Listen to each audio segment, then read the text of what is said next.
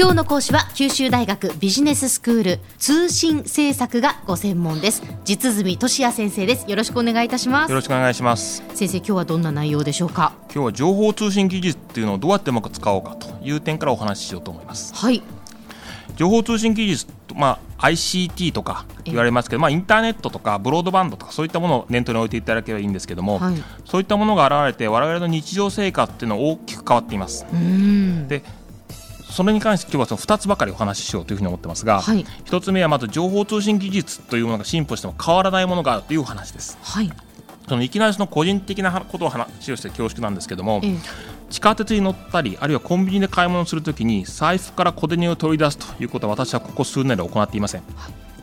出張もよく行くんですけども出張のホテルの支払いとか食事はクレジットカードを使いますから、ええ、東京に1泊2日の出張にかけてもですねお札やコインといった現金に全く手を触れなかったということもあります。これはですね電情報通信技術が電子マネーという新しい決済手段を実用したからということになります、はい。えー、電子マネーのおかげで私たちはポケットを小銭で膨らませることなく快適にコンビニライフというものを楽しめることになります。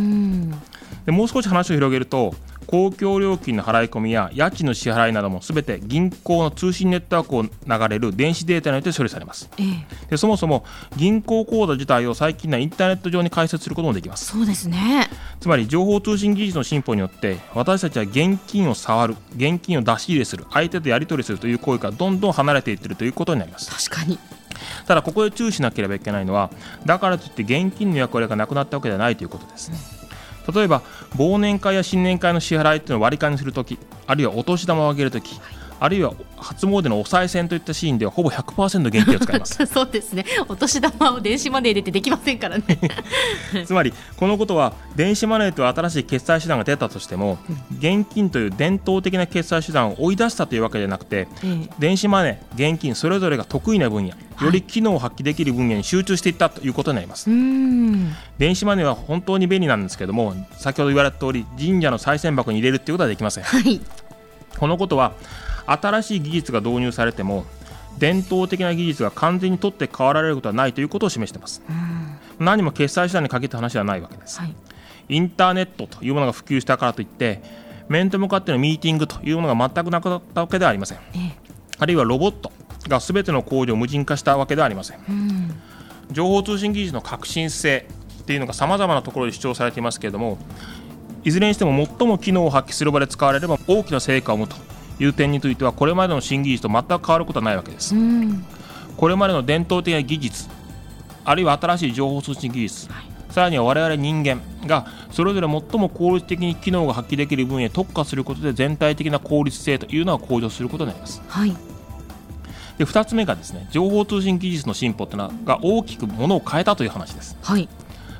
先ほどまでは新しい技術が古い伝統的な技術と適材適所で住み分けるという話をしました、ええ、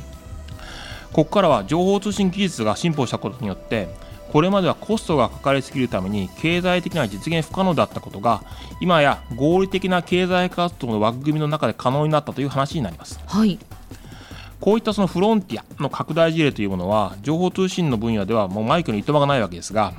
例えば手のひらにすっぽり入るスマートフォンで世界の情報に瞬時にアクセスできるモバイルブロードバンド技術というのはその典型的な例になります、はい、ところで近年ビッグデータという言葉が新聞やテレビで聞かれるようになってきました。ビッグデータってご存知ですか？いいえ。これはですね消費者個々人の購買履歴や行動履歴あるいはその人が今どこにいるんだという位置情報あるいはその人のその周りの気温や湿度といった環境情報、さらにはそのユーザー自身の心拍数や脈拍といった生体情報などを大量に大量に集積して、それを統計処理をして精密かつ正確な将来予想を行うことでマーケティングといったものの効率性の改善に寄与したりあるいは鉄道や電力といった巨大な産業システムの効率的運用を可能にしたりあるいは最近ありましたけれども震災に対するその、えー、社会の防災という観点で活用しようという試みになります。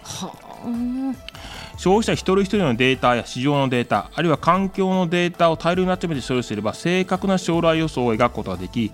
正確な将来予想が得ることができればシステムが効率的に運用できるというのはずっと以前から分かっていたことです。ただこれまではその実現のために投入すべき資源まあ、人、物、金というのがあまりにも膨大だったために経済的に引き合わなかったということになります。はい情報通信技術というものは基本的にはデータ処理の技術ですからそれが進歩したことによって膨大なデータ処理を必要とするビッグデータというものを経済活動に実際に役立てることが可能になったということになります。新しい技術である情報通信技術というのをうまく使うためにはこれまでの技術に代替して要は取って変えて使う局面を正確に分析して的確に意思決定を行う。つまりどういう時に情報通信技術を使うのかどうかというのを考えること、でプラスこれまでは不可能とされてきたけれども新しい情報通信技術によって新たに可能になったフロンティアがどこかというのを冷静に見極めてビジネスにうまく組み込んでいくという2つの側面を注意しなければならないということになります。はい、では先生今日のまとめをお願いいたします。そうですね高度に発達した情報通信技術をうまく使うためにはこれまでの技術と比較した強みとか弱みをしっかり分析して適材適所を考えるということ加えてこれまで経済的に引き合わなかったけれども新しい技術を使うことによって可能になった新しいフロンティアというものをビジネスモデルに組み込んでいくという2つの点に配慮する必要があるということになります。はい。わかりました。今日の講師は九州大学ビジネススクール実住俊也先生でした。どうもありがとうございました。どうもありがとうございました。さて、ビビックモーニングビジネススクールは、ブログから、ポッドキャストでもお聞きいただけます。また、毎回の内容をまとめたものも掲載していますので、ぜひ読んでお楽しみください。過去に放送したものも遡って聞くことができます。ビビックモーニングビジネススクールで検索してください。ビビックモーニングビジネススクール、お相手は小浜もとこでした。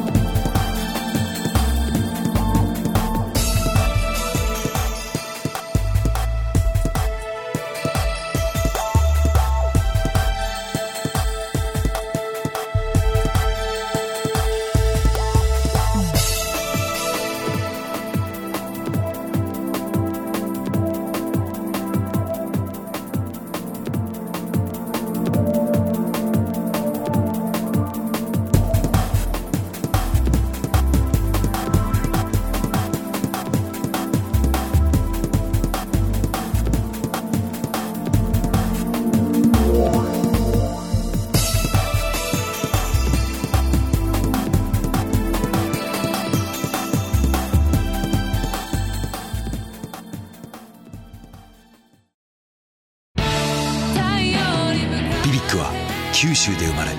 九州の人たちに光を届けています。九州のお客様が光り輝くように。それが QTnet の変わらない思いです。キラキラつながる「QTnet」